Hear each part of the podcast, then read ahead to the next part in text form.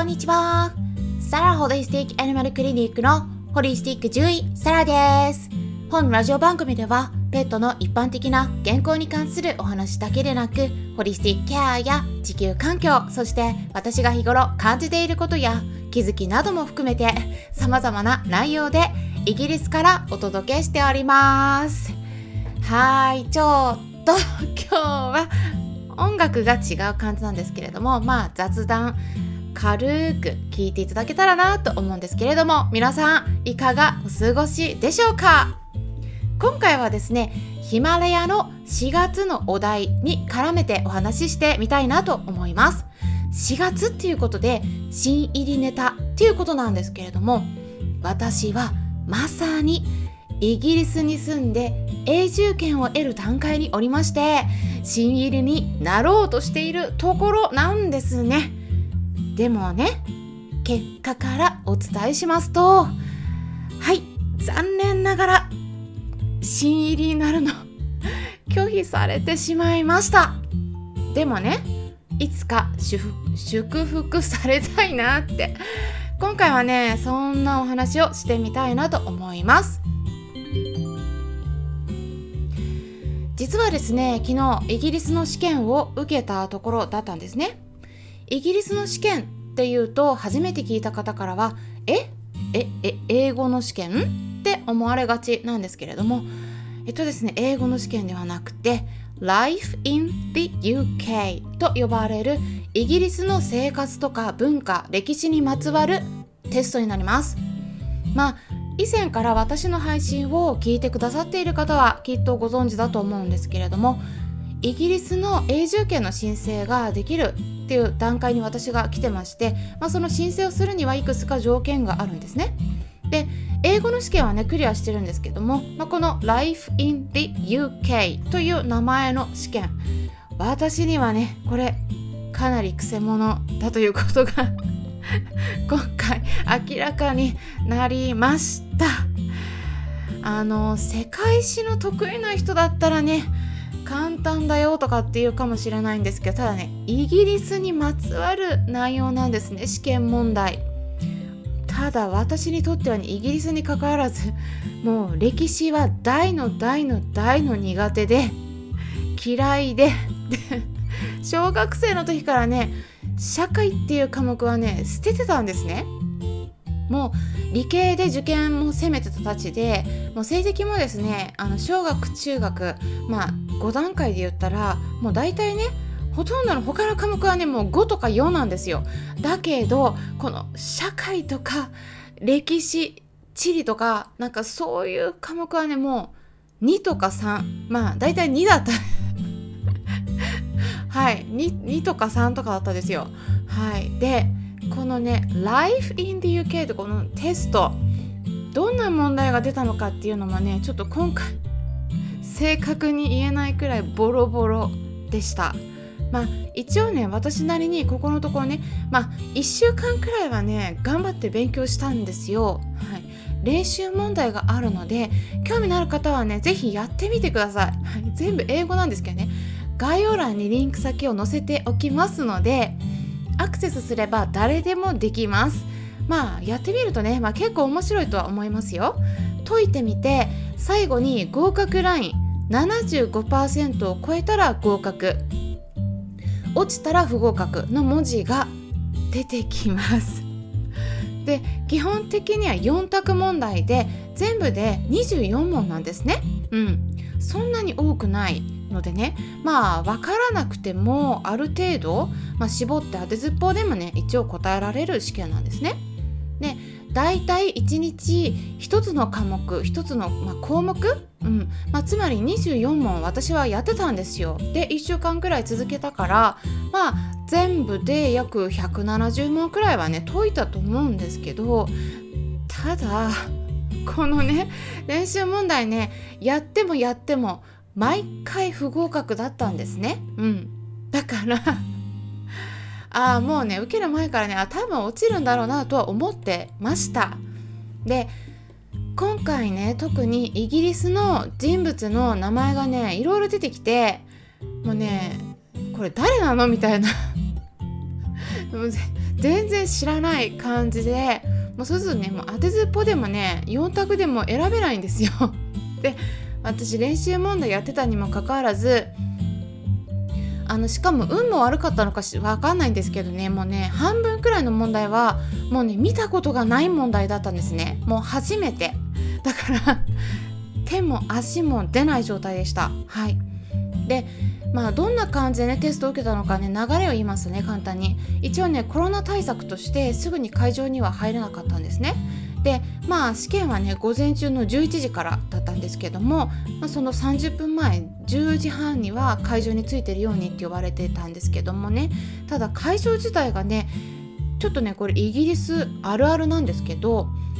標識とかね何もないんですよ。だからねもう会場がすっごく分かりにくくてもうヒヤヒヤしたんですけどね。で会場に着いてもすぐに中に入らないからね。なんかこれ合ってるのかどうなのか分かんない感じ。でも他の人がいたからあなんかここなのかなみたいな感じで待ってたんですけどそしたらね中に人がいて案内してくれたような感じだったんですね。でまあまず最初に携帯電話のスイッチをオフにするように言われて、えー、それを見せながらそしてボタンを押してもね機能しないっていうことを証明してオフになってるよっていうのを見せたんですね。でお部屋の方にね案内をしてったんです行かれたんですけどされたんですけどでも最初に何をするかっていうとまずねあの ID のカードですねそれを渡してで名前とかね生年月日聞かれて、うん、でそこに記載されてる内容と合ってるかどうかを確認されます。でマスクはねずっと着用してないといけなかったんですけどまあ一旦外すように呼ばれて写真を撮られます。でマスクの中もね何にも入ってないことを見せて証明したりとかあとはなんか、うん、立たせられて両手を広げた状態でなんかこう機械を当てられるみたいな感じ空港でやられるみたいな感じですね。でまあそれだけじゃなくてなんかねポケットの中身とか靴下の中まで見せてねなんかこうなんだろう刃物みたいななんかそういうの持ってないかみたいなそんなチェックをねうんされたんですね。でそれが終わった後はカバンをロッカーに入れるように言われます。でベルトとかもねしてる場合はベルトも入れるようにとか言われてでロッカーに鍵をかけてでそしたらねあの実際に別の部屋に移動するんですね。でその時はあの持っていけるものは2つだけ。ID のカードとロッカーの鍵だけ。これだけ持っていけるっていう感じですね。でもう別の部屋に着くとパソコンがね8台くらいあってで、えー、すぐすでにねもうそこでテストを受けてる人がいました。ただ試験内容はねそれぞれのパソコンで全部ね問題が違うんですよ。だから他の人の回答とか見ちゃっても全然ね参考にできないっていうもうカンニングが全くできないシステムなんですね。だからね問題数がねもうなんだろうこうすごい種類が豊富らしいんですね。だからね私はね本当にね勉強不足だったっていうのを痛感したんですけどもうで4択の問題24題ですね。でパソコンでも本当にあのマウスでクリッククリックみたいな感じでで全部やったら最後にテスト終了のボタンを押したら終わるっていう感じだったんですけどもうね時間は45分だからもうすっごくたっぷりなんですね。であのもうなのでね半分くらいの時間でもう回答は終わっちゃうんですよ。ただまあ一応ね私は回答し終わってから一旦全部見直しはしたんだけどでもね わからないものはねもうね時間かけても全くわかんないですよね。だからねあもうこれ意味ないなと思ってもうね、はい、時間切れになる前にも終了しました。でまあ終了したらロッカーのある別の部屋に戻るように案内されたんですけどね。もうそうしたらねなんかこうすぐにあのプリントアウトして紙でねすぐに結果が渡されてあもう残念なんだけどはい fail 落ちましたっていうのをすぐ言われました。その場でね。はいだからその結果は早いんですよ、うん、でまあただどれぐらいねなんかねあの間違ってたのかっていうのがね記載されてる用紙を渡されたんですね。でまあ計算したらね、はい、私の正解率今回約ね46% 全然足してないんですよ。75%必要なんで。でなんかそれぞれの分野ごとにねあのどれだけ正解間違ってたかっていうのが記載されてね。で現代社会とかイギリスの法律的な問題に関してはまだねちょっとは正解してたみたいなんですけどもうね歴史に関する問題がもうほぼ全滅。多分ね合ってたの1台ぐらいじゃないかなってもうほとんど間違ってるって感じで。であのどれが具体的にとかいうのは記載されてないんですよ。本当に数値簡単な数字だけですね。うんでね私はねあの勉強するための本もガイドブックみたいなの買ってはいたんだけど。全然読んでなくてなんかねやっぱね獣医の栄養学のこととか医学的な論文を読むとかねあのそんなんだったらねもう私いくらでも読めるんですけどこのね歴史の本とかになるとね眠くなってくるんですよ。だからね全然はかどんなくてもうもう1ページ目とか2ページ目とか読んだら眠くなっちゃうんで全然進まなくてね。だからだけど一応ね試験の問題とかはちょっとやってたんだけどはいもうねあの今回もなんかね歴史上の人物の問題とか例えばねウィリアムなんとかが何をしたとか全く分かんないですよ。もうねでねあの練習問題がそのウェブサイトであるから